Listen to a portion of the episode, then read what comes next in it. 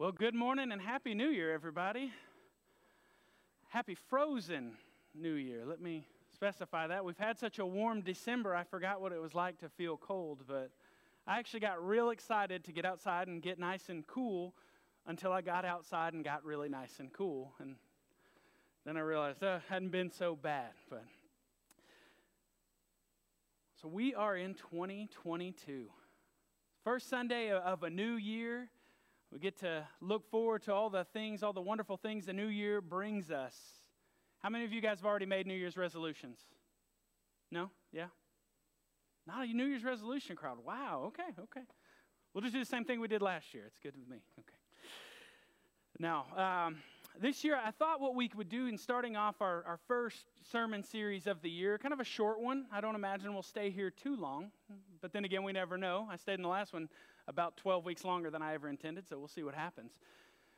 But the Sunday after we celebrated Christmas, we looked at the uh, we looked at Joseph. You know, Scripture didn't tell us a whole lot about Joseph as a man, but we did look and see that in a few verses, Joseph was a very faithful man. We we were encouraged by his faith, his response to God. It seemed whenever God brought him impossible things, Joseph just got up and did exactly what, what God said. Joseph sent a message to him saying, hey, Mary's pregnant. The child is the Messiah. She's telling the truth. Joseph said, I'm going to keep her. He said, get out, get out of Bethlehem. Go to Egypt. Joseph got up, took the family by night, and got out of town. I mean, just an incredible faith in, in Joseph. And I, and I was, I got through reading those verses, and I'm sitting there thinking, man, I want to be like Joseph. I was encouraged by his response to God. He believed every time God sent him a message. He believed and then oriented his entire life around God's word. And so today I thought I wanted to look at a few other people in Scripture and let us be encouraged by them as well. And in fact, the Bible in the book of Hebrews actually goes through an entire section where it records person after person after person after person after person whose great faith we can look at and see how God used in their life. And so for the next couple of weeks, that's where I'd like us to spend some time looking at Hebrews chapter eleven. This is commonly referred to as the Hall of Faith. Instead of the Hall of Fame, we call it the Hall of Faith. We'll look in this chapter. We'll see people all the way from, you know, early uh, Genesis all the way through to getting in, trying to get into the New Testament. We'll look at some of the great patriarchs. We'll end up looking at Abraham. We'll we'll hear about uh, we'll hear about David. We're going to look at all these different people in this one little chapter. It's kind of a nice summary, and I like how the author, when he begins this, he, she, whoever wrote it. In fact, we don't know. But whoever the author was, when they began this passage, they said, we know. It's, it's an interesting thing as we get into this. Starts including we know and then goes into this list of great and faithful people. So today we're going to be in this, and I want us to consider this entire passage. We're going to start with one through seven and then move on. Uh, but today we're only going to focus on one through seven. And we're going to start out with a very short definition uh, of faith. And it's not a full definition. Let, let me say this. As we look at this, what faith is, it's a very true definition of faith, but it's not a full definition. And what do I mean by that? So if we were to talk about me, Aaron Glover, we would say that Aaron is a husband. That is true about me. I am a husband. We could talk all about what kind of husband I am, whether I'm good or bad. Emily, don't say anything. Whether I'm good or bad's beside the point. We could talk about that side of me all day, and it would all be true, but that's not the fullness of who I am, is it? No, I'm also a father. I'm also a son. I'm a brother. I'm a friend.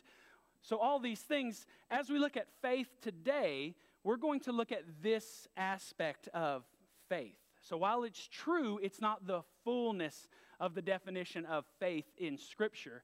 But we're going to focus in right where this author uh, tells us. So today, as we read that, just kind of keep that in mind. And then we're going to see how God uses faith as the channel that he brings his truth and his blessings to us through. So faith has got a lot of dimensions to it. I'm, I'm going to try to slow down per request I received last week. I, I, I was told last week, very lovingly and kindly, that sometimes I get way too excited and I start running one thousand miles an hour up here, and I hope you guys are keeping up with me because I'm going as fast as I can. You'll get so excited about it. But I got told, hey, slow down a little bit. I'm trying to keep up. So that's okay. I say that with all love, but really that's what happens. I get so excited about this stuff. I try to go one thousand miles an hour because I can't wait to get to the next best thing. So I'm going to try to slow down because today it does get, uh, as we're going through this definition, we're going to try to walk through this together. Let's begin reading in Hebrews chapter eleven, verses one through seven. It says, "Now faith is the assurance of things hoped for, the conviction of things not seen. For by it, faith, the people of old received their commendation. By faith we understand that the universe was created by the word of God, so that what is seen was not made out of things that are visible. By faith, Abel offered to God a more acceptable sacrifice than Cain, through which he was commended as righteous, God commending him by accepting his gifts. And through his faith, though he died, he still speaks. By faith, Enoch was taken up so that he should not see death. And he was not found because God had taken him. Now before he was taken, he was commended as having pleased God. And without faith, it is impossible to please God. For whoever would draw near to God must believe that he exists and that he rewards those who seek him. By faith, Noah, being warned by God concerning events yet unseen, in reverent fear constructed an ark for the saving of his household. By this he condemned the world and became an heir of the righteousness that comes by faith." Okay, so we covered a lot of ground there in, in seven verses. We got a definition of faith. We looked at the creation of the world. We talked about Abel, Enoch, and then Noah. These are all quick little summaries. So today we're going to walk through each kind of one of those aspects and see, look at faith with those things. We're going to begin with the definition of faith as given right here in verse one. It is the assurance of things hoped for, the conviction of things not seen. As we're looking at faith here, th this word, this assurance, I went and looked up all the, uh, the, the Greek for these terms, especially with assurance and conviction. We're, we're trying to really understand what faith is. And this word, hypostasis, means a firm foundation. This is what things are built upon. It's a steadfast,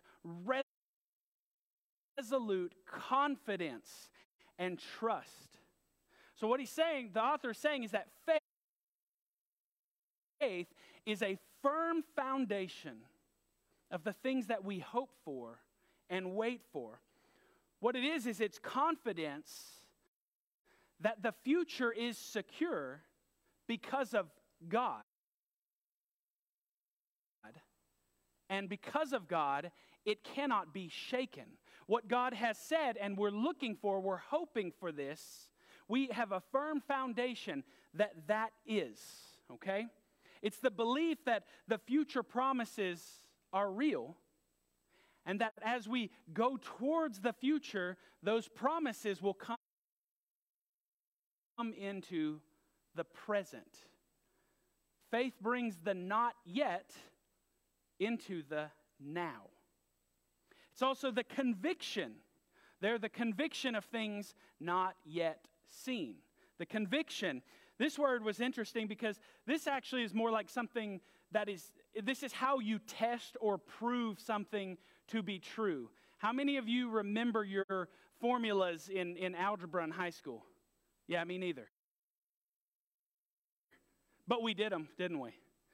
Uh, what is it? A squared plus B over... I, you, y'all remember Pythagorean theorem and all that stuff? You did it at one point. You did know it at some point. But it is the thing that proves this to be true. That's what this conviction is. It's the means by which it is proven to be. So we take those, those theorems and things in math and we plug in the numbers and we see that it holds up every single time. When we're trying to find out the angles in a triangle, how much do the angles all add up to? one eighty. You got a triangle, all the angles add up to one eighty every single time. You can plug in the numbers, the formula proves itself to be true. That's this same idea here with conviction. This is the means by which something is proven to be true. Faith sees the truth that your eyes cannot see.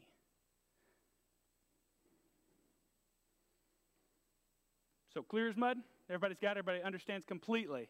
I know this, I'm telling you, this stuff, the Bible gets deep sometimes. It gets deep in these things. So we've got faith. We've got assurance of things hoped for. Conviction of things not seen. Which means, well, if I just hope for something that I don't see, that's faith, right? It's just anything I hope for, anything I don't see, as long as I hope for it. Oh, if the universe would just do this, it'd be great.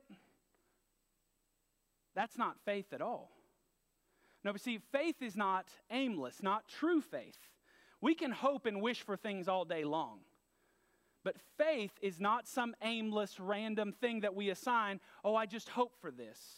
When we're talking about biblical faith, biblical faith always has an object. And that object, the object of biblical faith, is always truth. Always truth. Every time God came and revealed himself to someone in Scripture, he told them something. He told them the truth.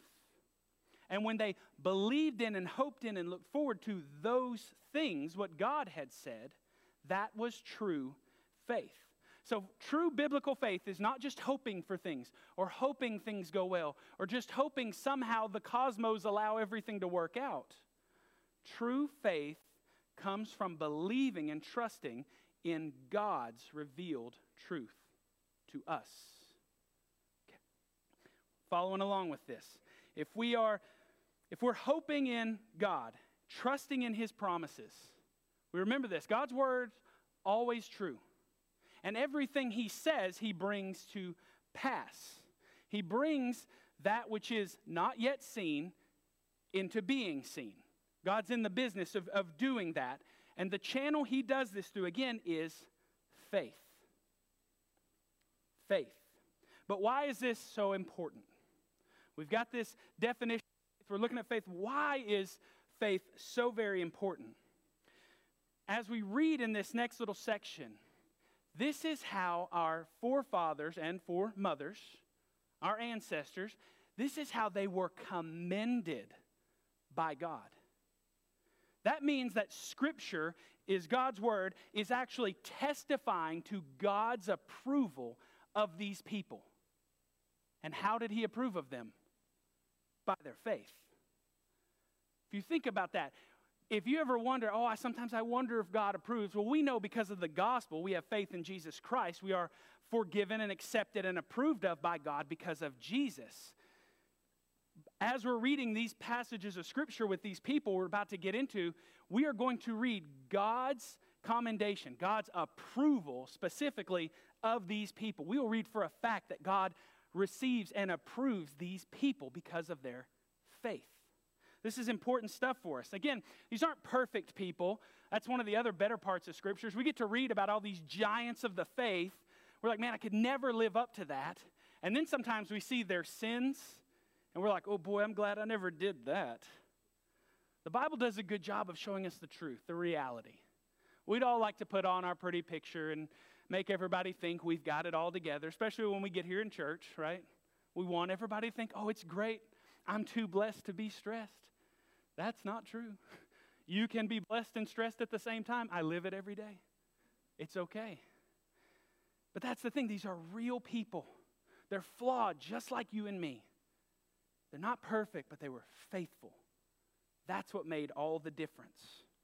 And we're also going to see in, in verse six and, and seven, we're going to see another reason it's important. So they received their commendation, their acceptance, their approval from God. But we're also going to see in a few verses that we read it, that it's impossible to please God without faith. It's impossible. You can do anything on this world that is commanded, and if you do it without faith, it doesn't please God. Do you realize that? You could give, you could give all your money that you earn from your paycheck, all to the church, and if you do it without faith, God is not pleased. He doesn't care. It is impossible to please God without faith. That's what the scripture says. If you do anything without faith, you have not pleased God. Faith is that foundation of everything that you do. Faith is how God is pleased. It's impossible to please him without it, but with it, he's fully pleased. Well, that's nice to have. You want to know, how do I please God? By faith. We'll get into that today as we see this. And it says, whoever would draw near to him, whoever seeks him, you want to be close to God, must believe that he exists. The word there is ami, which means that he is. A little bit more than just he exists. It means that God is who he is, that he is who he said he is, that he is God. So if you're going to draw near to God, you got to believe this is the one true God, and that he rewards those who seek him. You read that. He rewards those who seek him. It didn't say he rewards those who are perfect. It didn't say he rewards those who live better than everybody else. It said he rewards those who seek him by faith. And we'll also see as we get into Noah that righteousness comes by faith. We'll do a dive into that later on, but long story short, the only way we're made righteous, we talked about this in one of the first series here, you are made righteous by faith alone and nothing else. The Bible points to this in numerous passages in the New Testament, Ephesians two, eight and nine, Romans three, twenty-eight, Galatians two, sixteen, Romans five, one, Romans four, three, Romans eleven, six. Numerous passages. We could go on and on and on. Those are just some quick ones.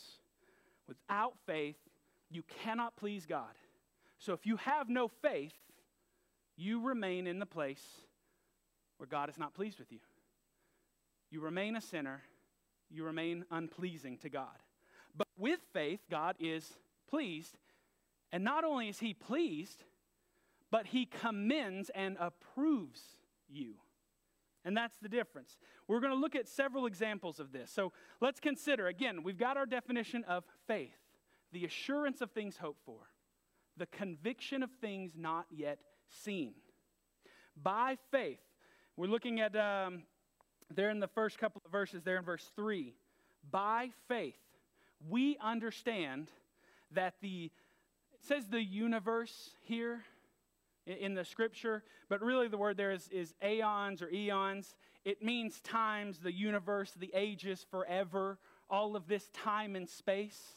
All of this was, was made by the spoken word of God.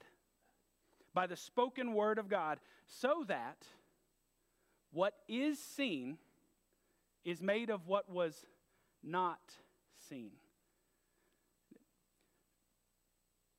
The way they worded this, I, the easy way to say it is that the invisible made the visible. Okay? The invisible made the visible. We remember when we look back at Genesis one, in the beginning God created the heavens and the earth. God spoke and he said, let there be light. And creation burst into existence instantly. And everything that was made was made by God from his spoken word. God was not visible. He took what was not and he made everything that is. Everything that you know that is concrete, that is physically existent right now, came from non-existence, because it came from the words that God spoke. When we think about this, when we think about, when we talk about that nothing is impossible for God, it's because God has no limit to his power, number one. But number two, God can create anything, anytime he wants, however he feels like it.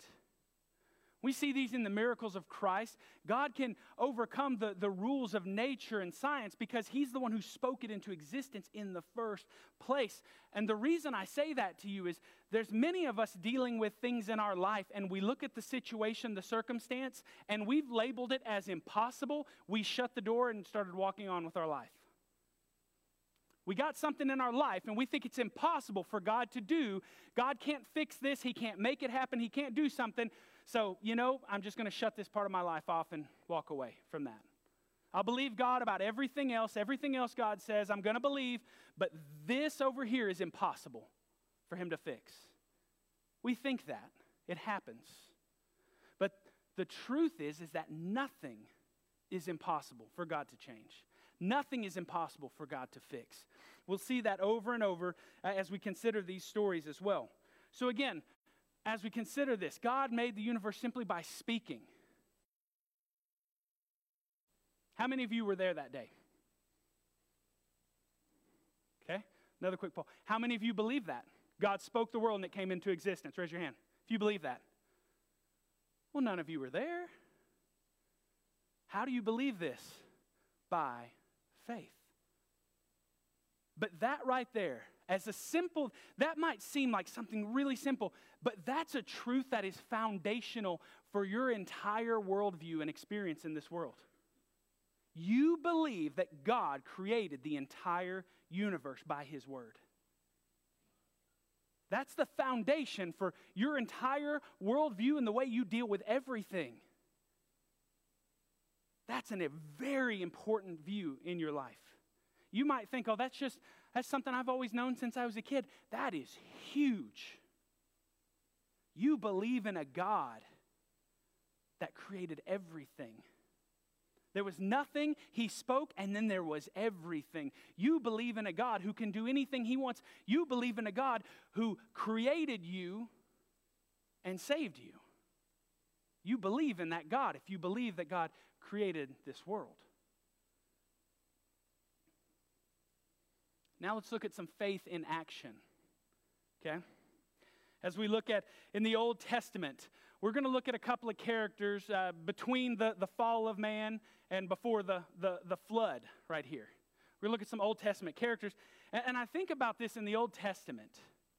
We often talk about, so how were people in the Old Testament saved? Common thought that comes to a lot of people's mind is by the law. Number one, that's not true. People were never saved by the law.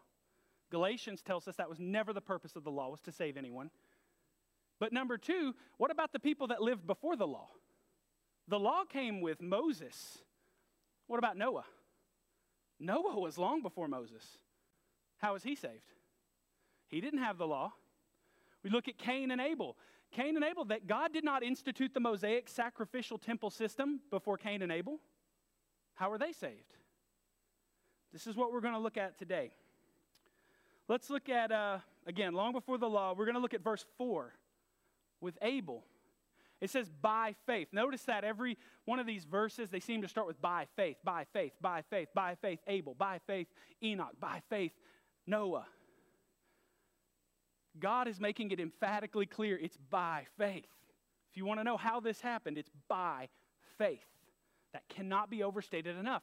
It says, by faith, Abel offered a more acceptable sacrifice than Cain. Why was Abel's sacrifice more acceptable? We go back and we look in Genesis chapter four, if you want to go read the story. You have Abel, who's a shepherd, takes care of the flock, and his brother Cain tilled the field. They brought sacrifices to God. It doesn't say that these were sacrifices for the remissions of sins. It could have just been a free will offering they gave to God. And it says that Cain's sacrifice was disregarded and Abel's was accepted. Why was it accepted? The author of Hebrews tells us that God declared Abel righteous by receiving his gifts. By faith, Abel's offering was acceptable. That's what the scripture declares to us. And then we look at this. God declared him righteous by receiving his gift. God said, this is, this is good. I receive this. Declared Abel righteous because of his faith. And though Abel died, we remember his brother. This is one of the first stories we learn in, in Sunday school as kids. His brother gets jealous and kills him. And though he's dead, his faith still testifies to us today. Look at that. Well, that's not only is that uh, amazing when we look at this is how God, our offerings are acceptable to God is by faith. But when I look at this, I also can't help but look, see Jesus paralleled in this. If we'll jump to the next slide, Rick. Abel points us right to Christ. We have a brother who's a shepherd, number one. Jesus called himself the Good Shepherd. He goes and he gives a sacrifice to God. God is pleased with his sacrifice. He's put to death by his own kin, and his faith still testifies to us today. As we're reading all these stories in the Old Testament, every time you read a story in the Old Testament, it's not just about the Old Testament. Every one of those stories should be pointing us to look to Jesus. They are pointing us to the fullness of our faith. Remember I said that faith has an object. These things are shadows of what is to come. So when we look in the Old Testament, we see these stories, we should be asking ourselves, how does this point us to Jesus? And with Abel, that's the way it does. Now let's look at... Um, At Enoch. So Enoch, Enoch's one of those mysterious people in the Bible. I won't lie. You get a couple of verses about him and then he disappears, literally, off the pages. He's literally there one minute and then gone the next. And we don't really know how this happened or exactly what happened to him other than what Genesis tells us and then what the book of Hebrews records right here. But we, we do know that Enoch walked with God. When we read Genesis chapter five, it's a few verses, Genesis chapter five, twenty-one through twenty-four. There's a couple of verses really just telling us his family lineage. And then it says that Enoch walked with God, and then Enoch was no more. God took him. Which, if you're looking for a lengthy explanation on how all that works, I don't know. It's one of those things we have to accept by faith. But we were talking about impossible things earlier, right? Impossible. There's no way a man could just be walking on this earth, just living his life so close to God, and all of a sudden he's gone because God took him. That's impossible, right? But if you believe the scriptures, you believe that that has occurred. Nothing is impossible for God. But Enoch was taken before his death, and God declared that he was pleased with Enoch. This is why the following verse says that it's impossible to please God without faith.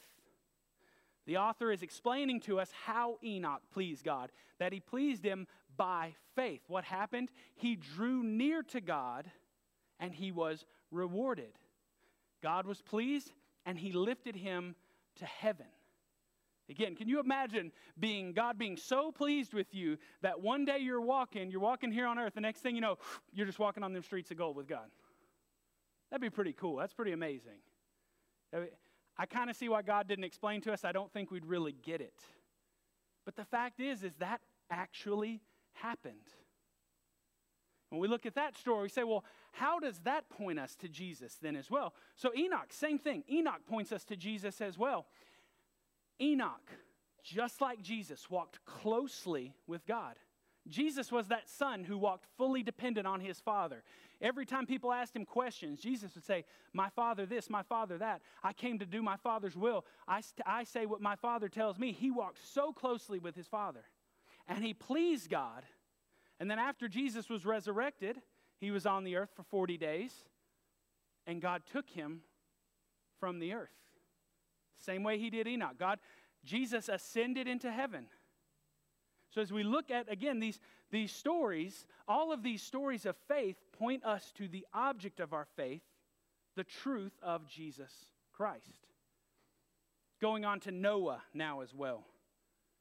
Looking in verse seven. Noah is, is a good one to look at as well, because Noah is one of those fun stories that we always like to talk about in Sunday school, right? We got the boat with the cute little cardboard cutouts. We put them all in there, and if you if we had the little felt things back in the Sunday school classes, you'd put the felt up on the wall. It's a cute story we think about, but in, in actuality, being Noah must have been really tough. If you're Noah, you're, you're living, you have faith in God. The scripture declares that Noah was a righteous man in Genesis six nine. It's the first time in scripture any man's declared righteous. Scripture specifically called him a righteous man. Everybody else is living unrighteous, unfaithfully. And God comes to you and tells you of an impending doom. He says, here's what you're going to do. You're going to make a boat that's going to save you and your family. You're going to build it like this. This is how it's going to be. This is how it goes. So old man Noah starts working on his boat, spends forever working on that. Can you imagine the ridicule that he received from his neighbors and the passerbys? Everybody in town, what's that guy doing over there? Don't worry about him. That's crazy Noah. He don't know what he's doing. That crazy Noah's building a boat. We live in the desert. He's not even building his boat on the shore. What a fool.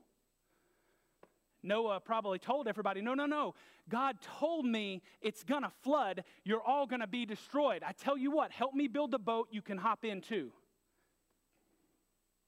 What a fool that Noah was.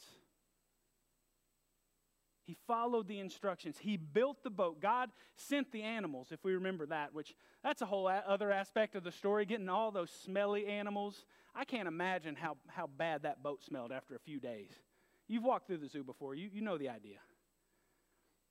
All the animals come in. They get inside the ark. God closes the door to the ark, and then the flood comes. It was by faith that Noah heeded God's warning. There was nothing going on in Noah's life to, to make him think that what was coming was that flood. Nothing would make him think that at all. And yet he heeded God's warning, built that boat, gathered his family, gathered everything into it that God said, and then the flood came. And when the flood came, everyone who looked down on him drowned in that. That's not the fun part of the story we like to talk about as kids, but that's the fact of the matter is everybody else received that judgment, but everyone inside the ark was saved. That was done by faith. When we look at this story, we can't help but see Jesus as well, because Jesus is in fact our ark of salvation. Jesus received specific instructions from his Father on what to do, how to do it, what to say. And Jesus always told everybody, again, I come to fulfill the will of my Father. I speak what I hear him say. I do what I see him doing. God followed, Jesus followed the Father's specific instructions and provided an ark of salvation. So just like everyone in the boat was safe, everyone who is in Christ is safe from the judgment against sin. As we look at all these, all of these stories, we can see faith after faith after faith after faith. And God records them as being righteous. He records Noah as receiving the righteousness that comes by faith. The assurance of things hoped for, the conviction of things not seen. So let me ask you this today. Is your foundation firmly rooted in the hope of the gospel? Do you believe God's words even before you see the proof of them in your own life?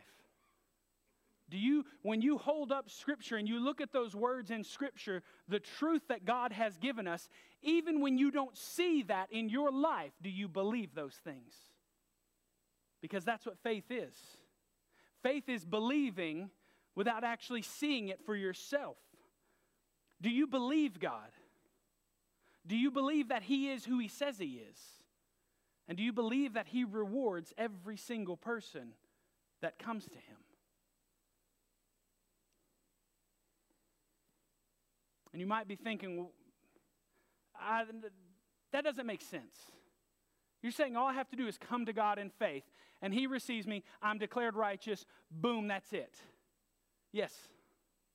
Because the same God that spoke light, said, let there be light, and spoke the world into existence, the same God that called the world into existence will call you righteous if you come to him by faith. The same God who received Abel's sacrifice, the same God who declared him as righteous will declare you as righteous. The same God who lifted Enoch to himself will raise you up on the last day by faith. And the same God that gave the ark of salvation for Noah and his family will bring you into his own family into his own ark of salvation by faith alone in his Son, Jesus. So if we come today, we come to God, we must be those who believe that God is who he said he is, and that he rewards everyone that draws near to him. Let's pray. Our Heavenly Father, this morning as we've considered faith, God, I pray at this time we would begin to consider our own faith, that we would see where we have been faithful to you. God, that you would show us if there's anything else that has been faithless. God, we, we ask you to reveal to us, have we had our faith in your truth, in you? Or have we just been hoping and having faith in, in good things instead of in you? God, I pray that you will reveal to us this morning, that you would use these inspirations that you've given us from Scripture. As we've looked at Abel and Enoch and Noah, had been inspired by their faith, God. That they received your words, that they received your instruction, and by faith they came to you.